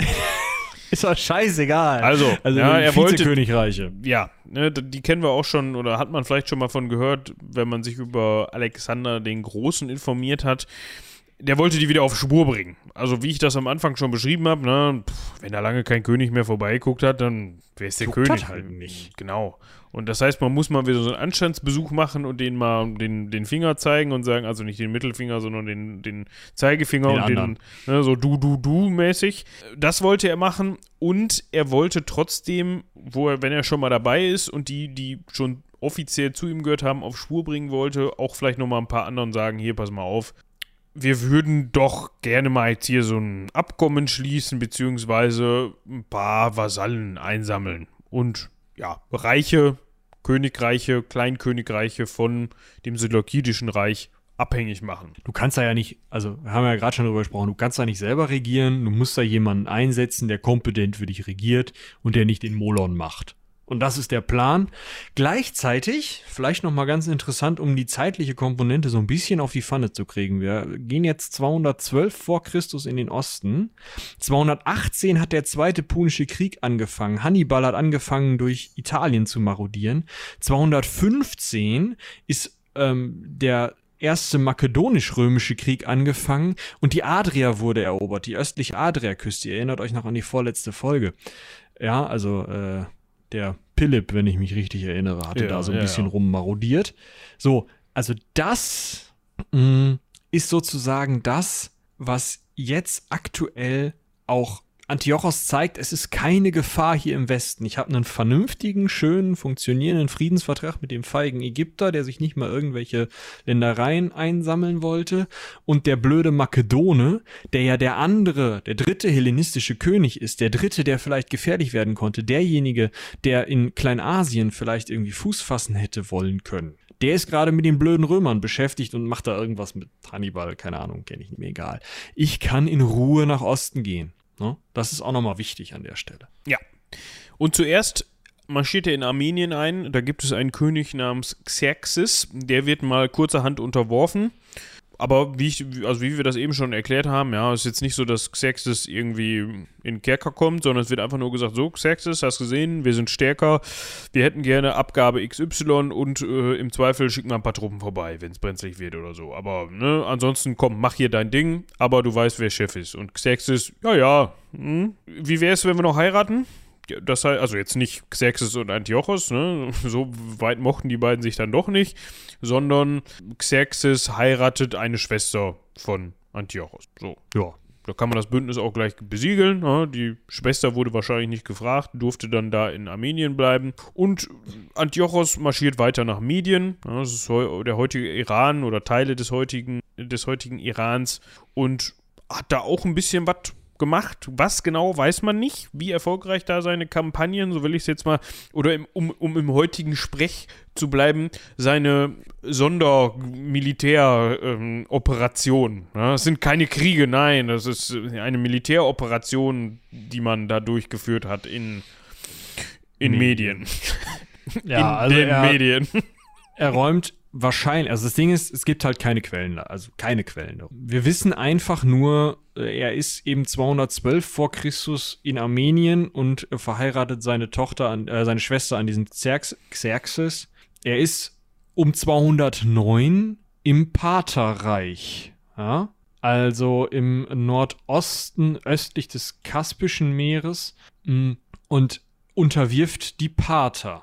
Dazwischen muss er wahrscheinlich durch den heutigen Iran gegangen sein, weil sonst hätte er schwimmen müssen. So. Ja. Deswegen wissen wir, dass er wahrscheinlich zwischen 212 und 209 irgendwann in, im Persischen Reich äh, um Persepolis, im, in Medien, im heutigen Iran, wie auch immer man es nennen möchte zu dem Zeitpunkt, dort war und dort wahrscheinlich auch relativ erfolgreich Leute unterworfen hat, sonst hätte er mit den Partern ja nicht mehr machen können. Aber das ist reines Ausschlussprinzip. Ja, also ja. er wird dort eben auch seine Herrschaft gesichert haben, um sich dann eben mit Ars Arsakes dem Zweiten anzulegen, äh, der sich schnell unterwirft und sagt, ja, komm, Seloy, Seloy, was? Ja, du hattest doch mal so einen Urgroßopa oder sowas, ne? Ja, stimmt, da hatte mein Cousin zweiten Grades auch mal was mitzutun. Ja, äh, ich glaube, ich habe den alten Vertrag noch, wir stauben den ab, reiben da unten den Namen runter, schreiben neue drauf. Passt, oder? Gut, alles klar. Jo, jo, da geht's raus. Tschüss. Jetzt, also, man muss sich das ja halt auch mal vor Augen führen, ne? Das ist halt, da kommt halt so eine, so eine hellenistische Streitmacht an, ja, so eine, so eine seleukidische Streitmacht an. Und eigentlich haben die auch gar keinen Bock zu kämpfen. Und du guckst mal so in die Staatskasse und denkst dir, ich weiß eigentlich sowieso nicht, wohin mit der Kohle. Ich Muss könnte weg. mich jetzt da mit diesen Griechen kloppen. Ich könnte es aber auch lassen und ich könnte dem einfach hier so was geben. Und dann geht der wieder ganz schnell. Ich glaube. Dann kriegt er alle paar Monate mal Post. Ja, Spendenbescheid läuft. so. Ja. Und das Gelbe funktioniert auch in Baktrien. Das Gelbe. Das Gelbe funktioniert Was denn auch, mit dem Orangenen? Da, na, das, da würde ich eher nach dem Roten greifen. Ja.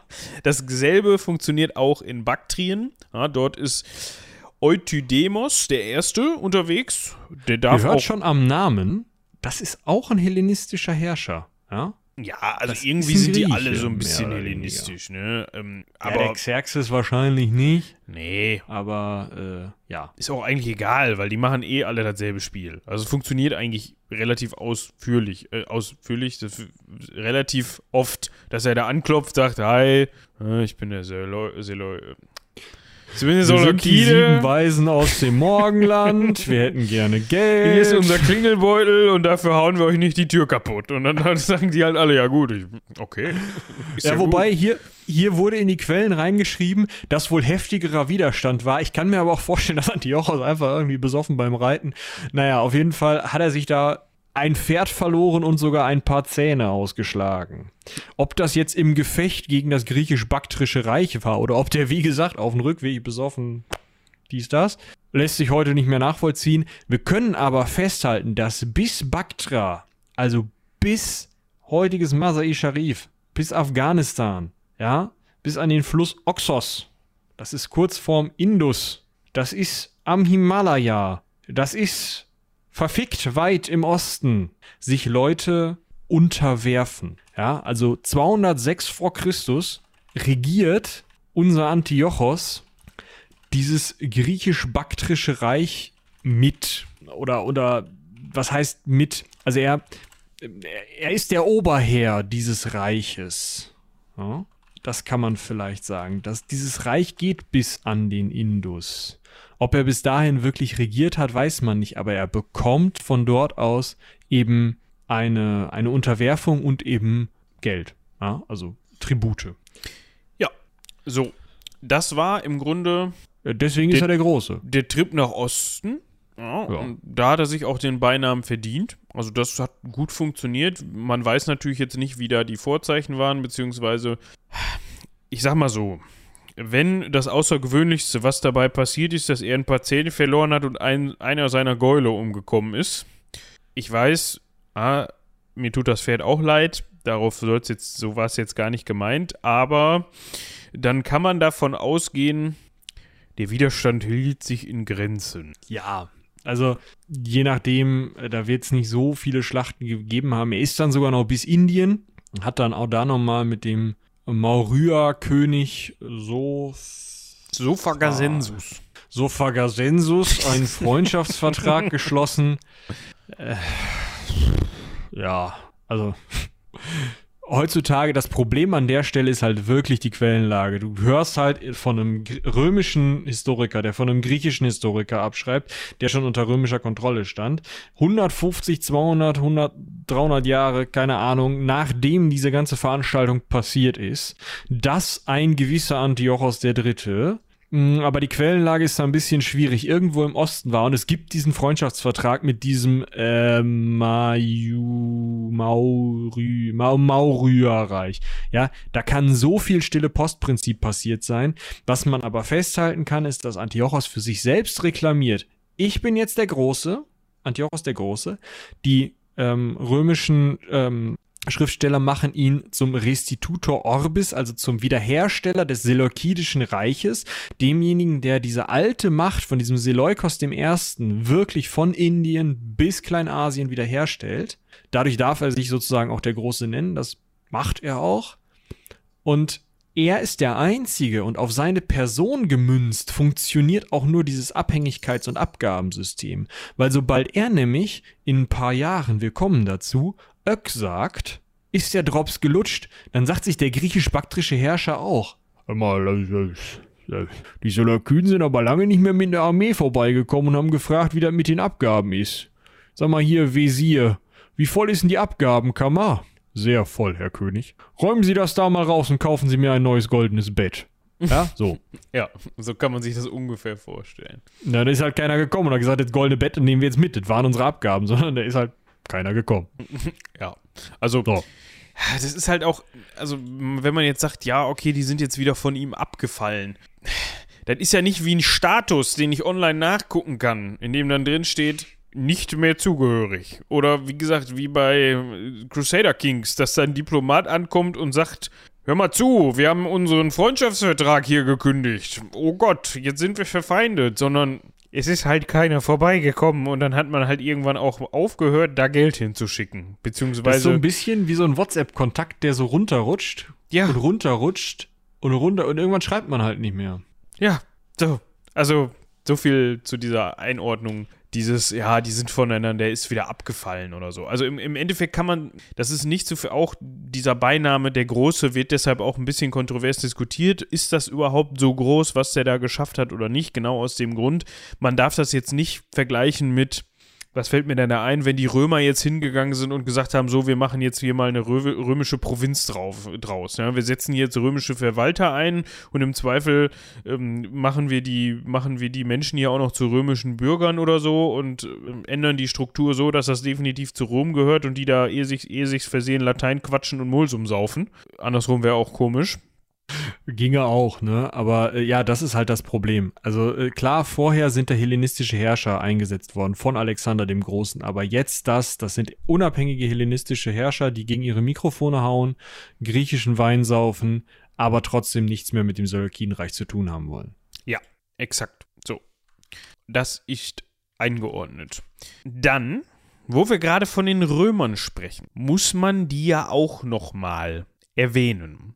Es ist jetzt nicht so, dass die zu dem Zeitpunkt im Vergleich zum Beispiel zu den Makedonen oder ja, anderen Parteien, die da im Osten von Rom sich tummeln, keinen Kontakt hatte. Sondern man wusste schon voneinander. Auch Antiochos III.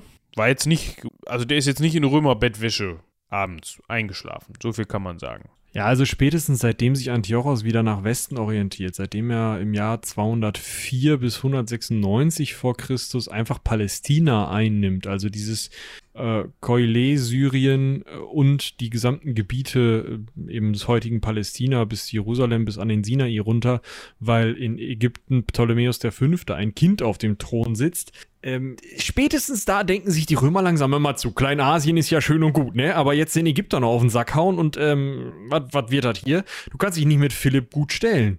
Ja, und 196 vor hat er sich dann gedacht, ach guck mal, Thrakien. Ah, also heute Thrakien, heute, heute, heute so ein Bereich zwischen Griechenland, der Türkei und Bulgarien, wenn man das ganz grob einordnen möchte. Ha, von Thrakien haben wir auch schon mal häufiger gehört.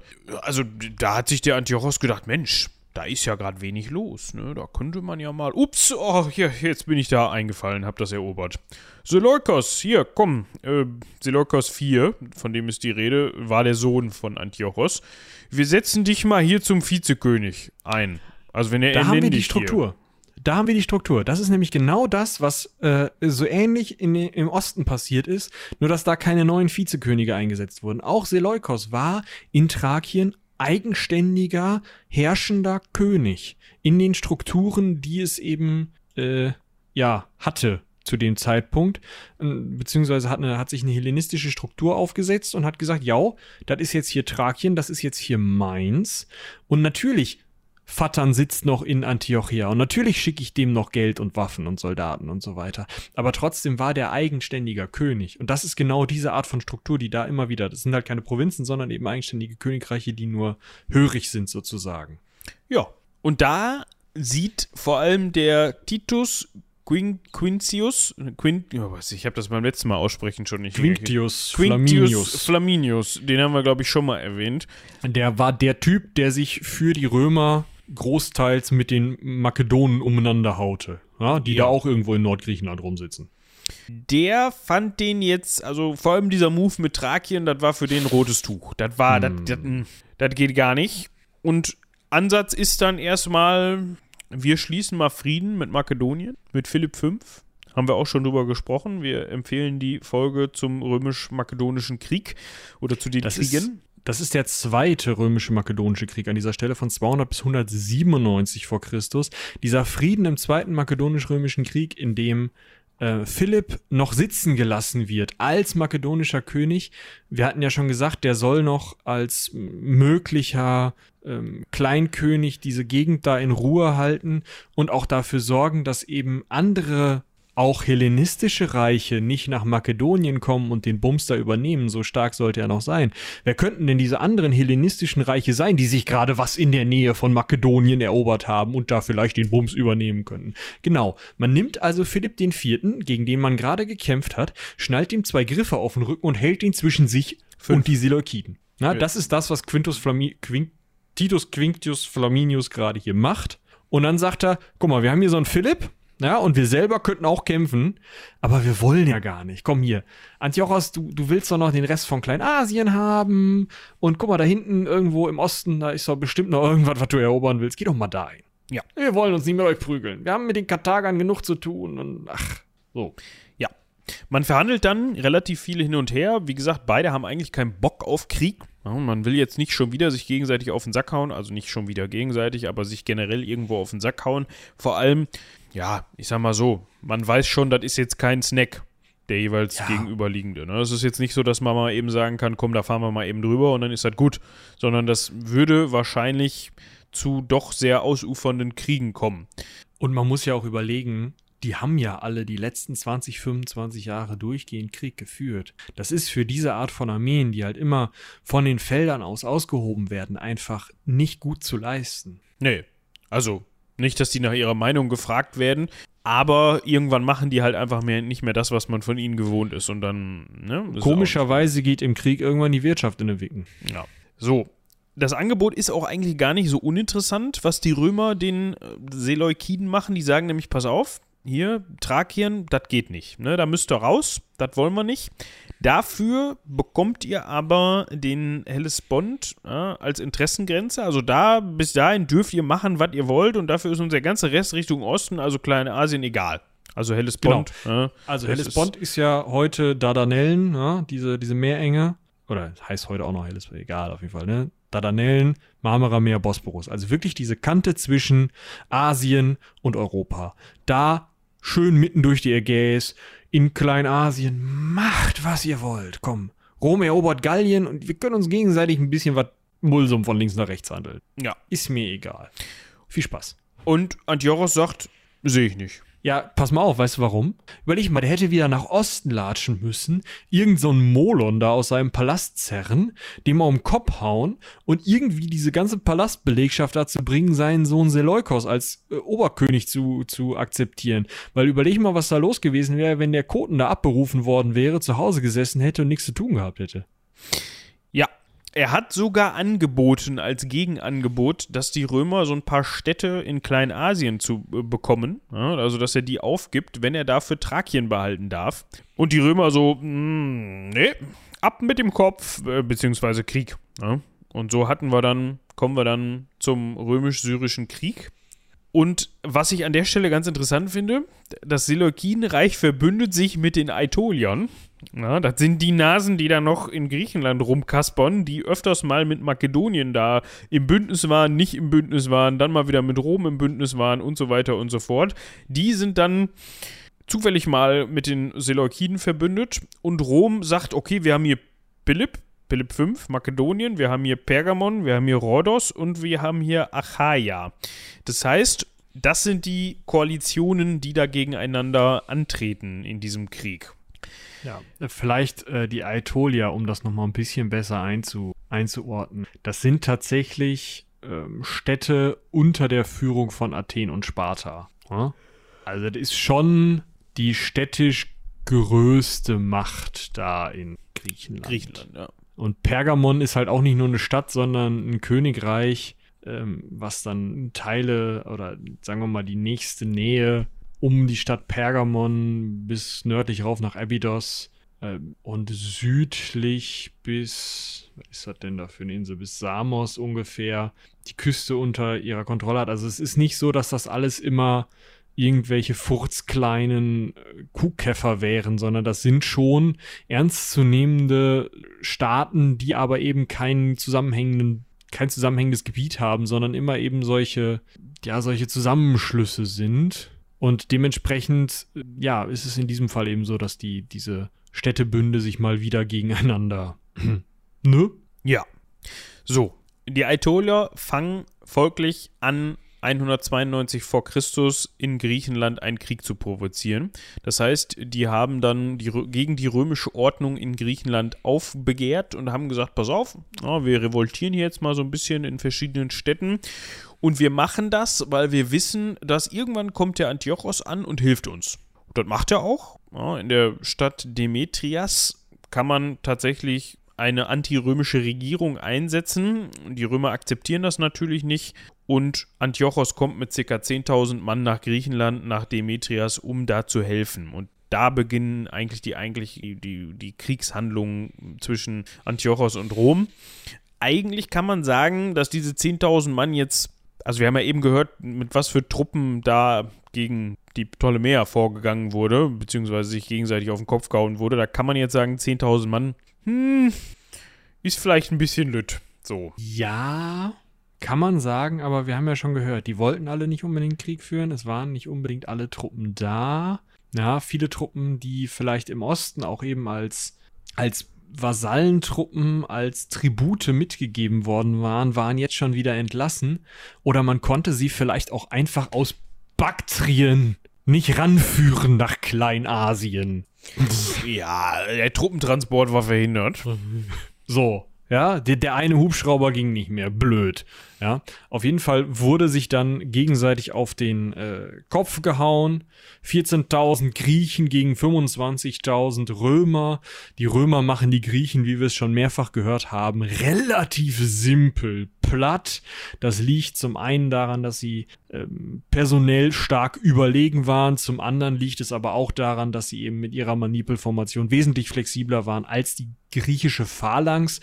Dementsprechend, ja. Das hat nicht nur der Philipp zu spüren bekommen, dass das mit Phalanx nicht gut ist gegen Manipel. Genau. Das sieht einfach scheiße aus für die Seleukiden, die sich dann erst auf den Seekrieg versteigen, sich da eben auch hannibaläische Hilfe, oh, schöner Genitiv, äh, mhm. holen. Der Hannibal kämpft dann mit, beziehungsweise ähm, hilft Antiochos beim, beim Flottenbau und äh, sie versuchen halt irgendwie, sie versuchen irgendwie die Römer in einen Zwei-Fronten-Krieg zu zwingen, um dann eben sie doch noch schlagen zu können. Das klappt alles nicht. Ja, also ich meine, sonst wär, hätte man auch weniger vom großen römischen Reich gesprochen, sondern mehr vom großen seleukidischen Reich, ne? Also genau. das ist alles, man kann, man kann sagen, das ist alles nicht mit Glück gesegnet, was der gute Antiochos da macht oder versucht. Ja, also es ist ganz einfach. Die Römer sind zuerst an Land überlegen.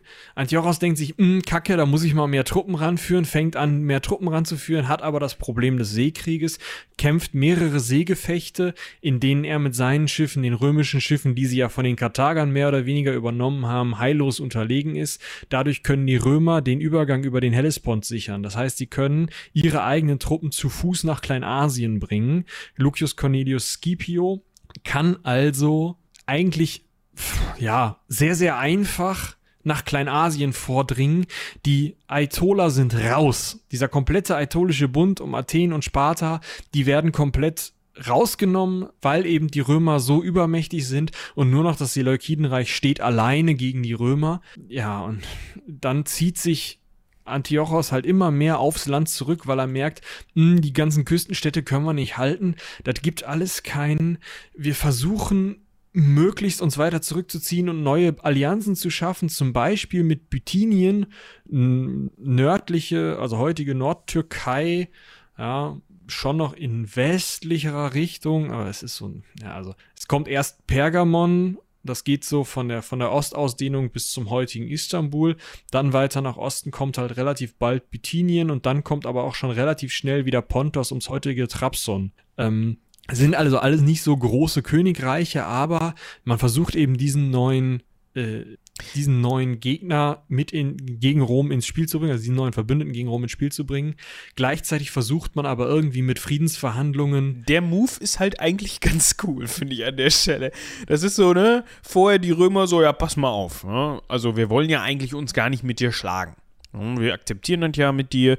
Nur Thrakien, das sehen wir nicht so gerne. Ne, da lass mal die Finger von. Hier bis zum Hellespont, Kleinasien, kannst du machen, was du willst. So. Und er so, ne, sehe ich nicht.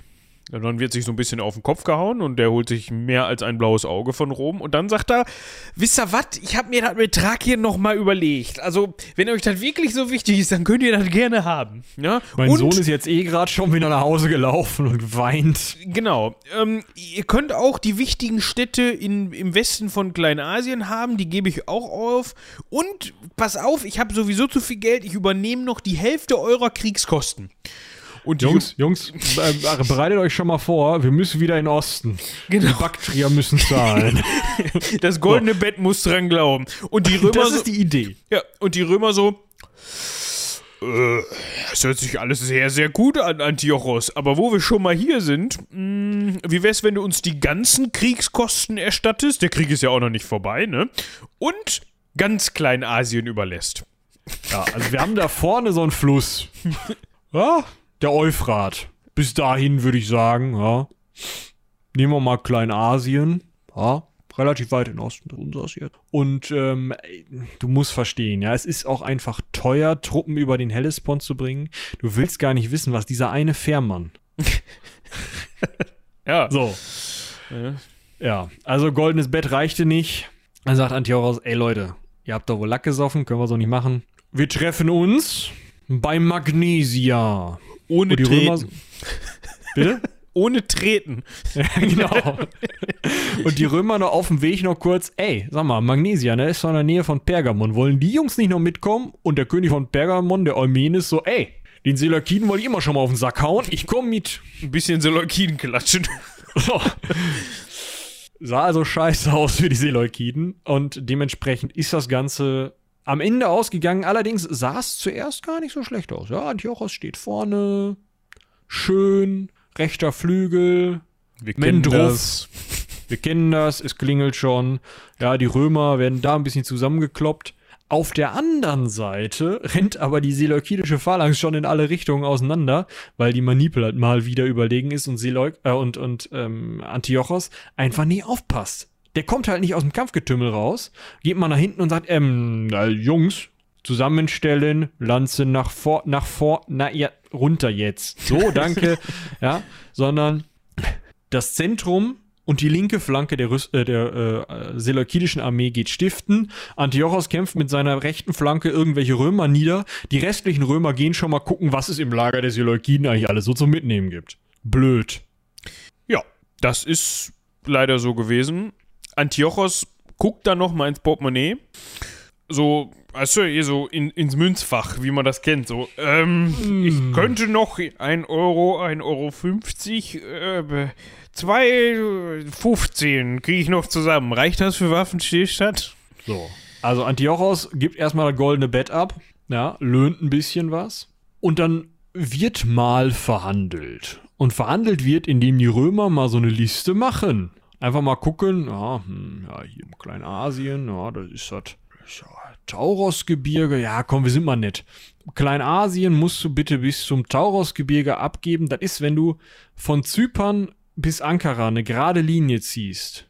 Ja, das, da äh, ist das Taurosgebirge auf der Mitte ungefähr. Der östliche Teil, da sitzt relativ bald Armenien, was ja so ein, so ein Unterkönigreich von äh, Seleukos ist. Und im Norden, wie gesagt, sitzen halt noch die Bithynia und Pontos.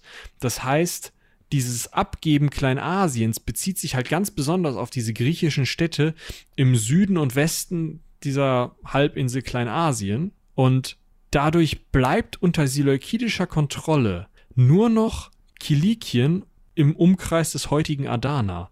Das heißt, diese kilikischen Piraten, die da später auftauchen, das sind mehr oder weniger Nachfahren von den Leuten, die die Nachfahren von Antiochos nicht mehr verwalten konnten.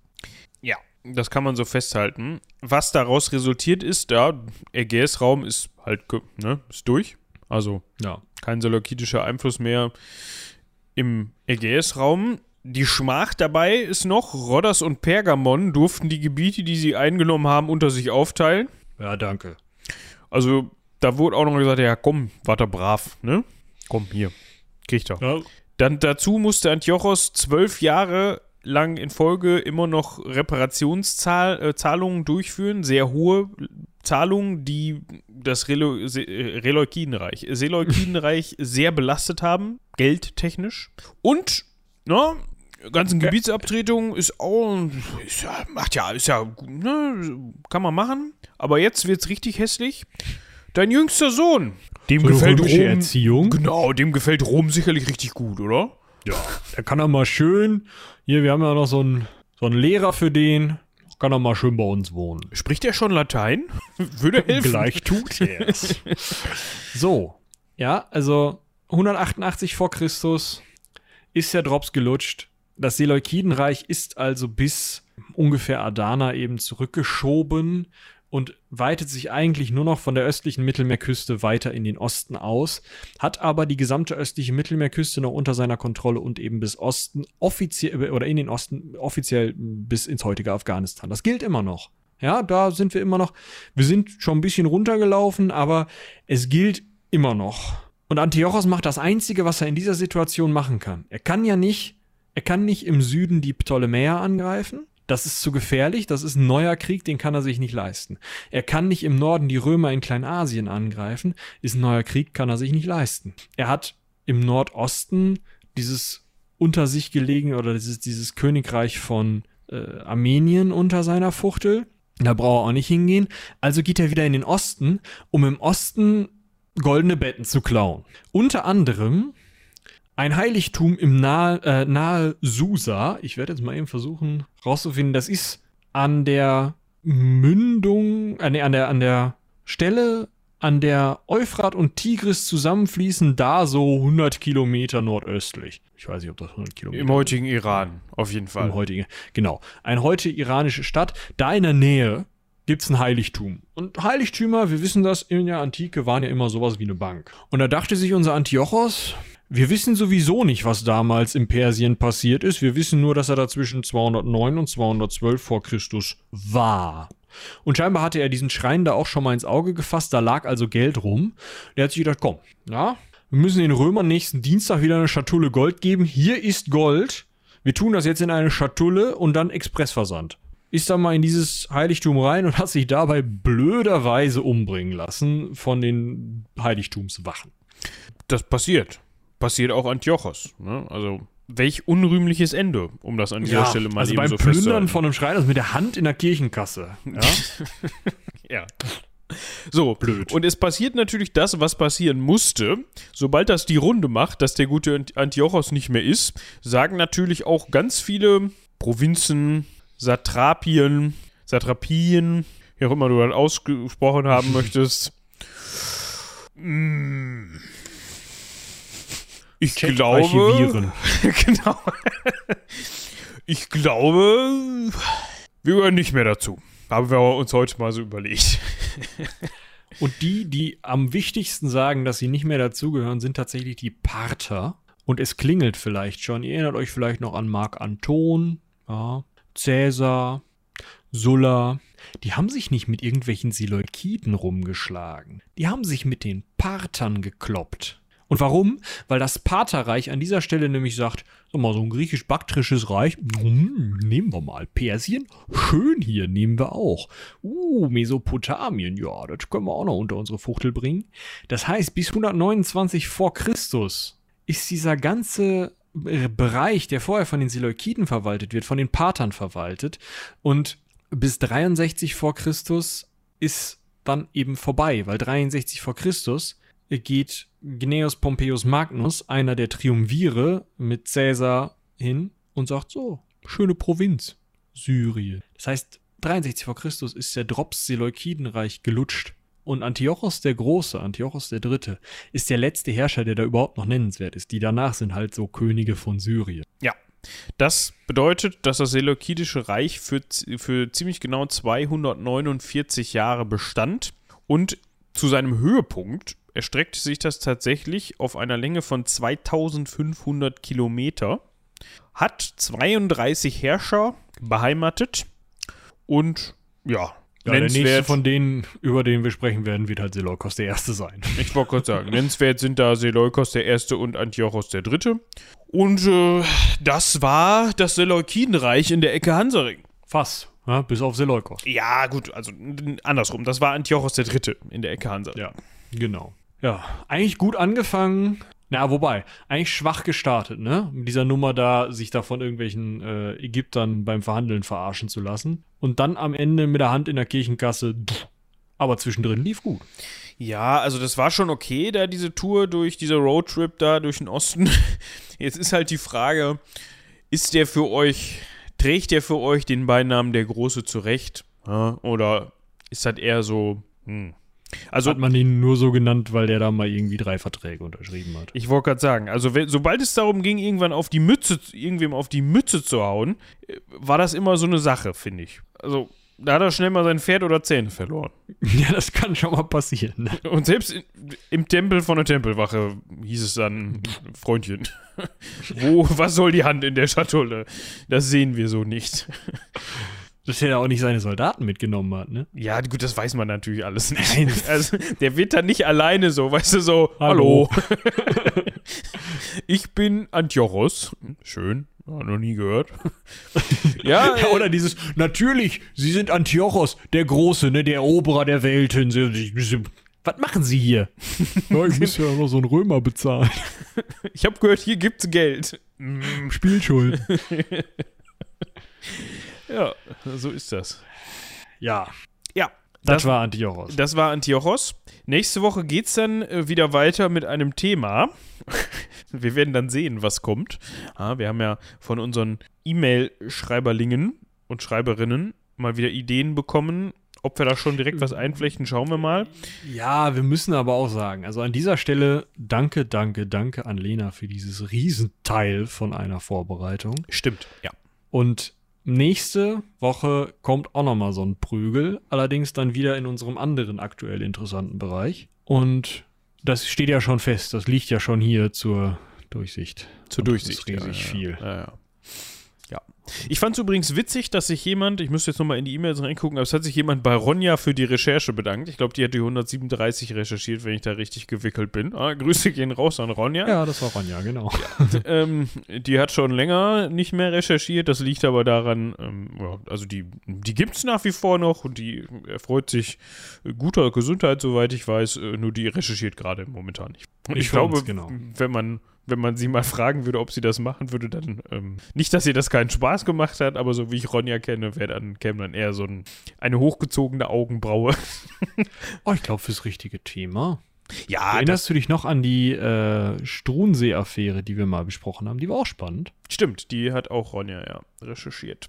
Ja. Aber, Ey, Moment mal. War die da nicht sogar dabei? Sie war dabei in der Folge. Ja. Ja, ja. Diese. Also hör. Also für euch die Empfehlung, äh, wenn ihr mit dieser Folge durch seid und die Strohensee-Affäre noch nicht gehört habt, ja, dann wisst ihr auch, könnt ihr mal stimmlich nachhalten, wer Ronja ist. Genau. So, und jetzt ist aber auch gut. Es ist kurz nach Sandmann. Ja, das heißt, diese Folge wird definitiv auch abends von euch gehört. Ja? Das ist die Pflicht. Das ist Pflicht. So. Gut, dass du das nach einer Stunde 49 Minuten da auch nochmal anmerkst. Ja, falls ihr die morgens gehört habt, ja, könnt ihr gleich heute Abend nochmal hören.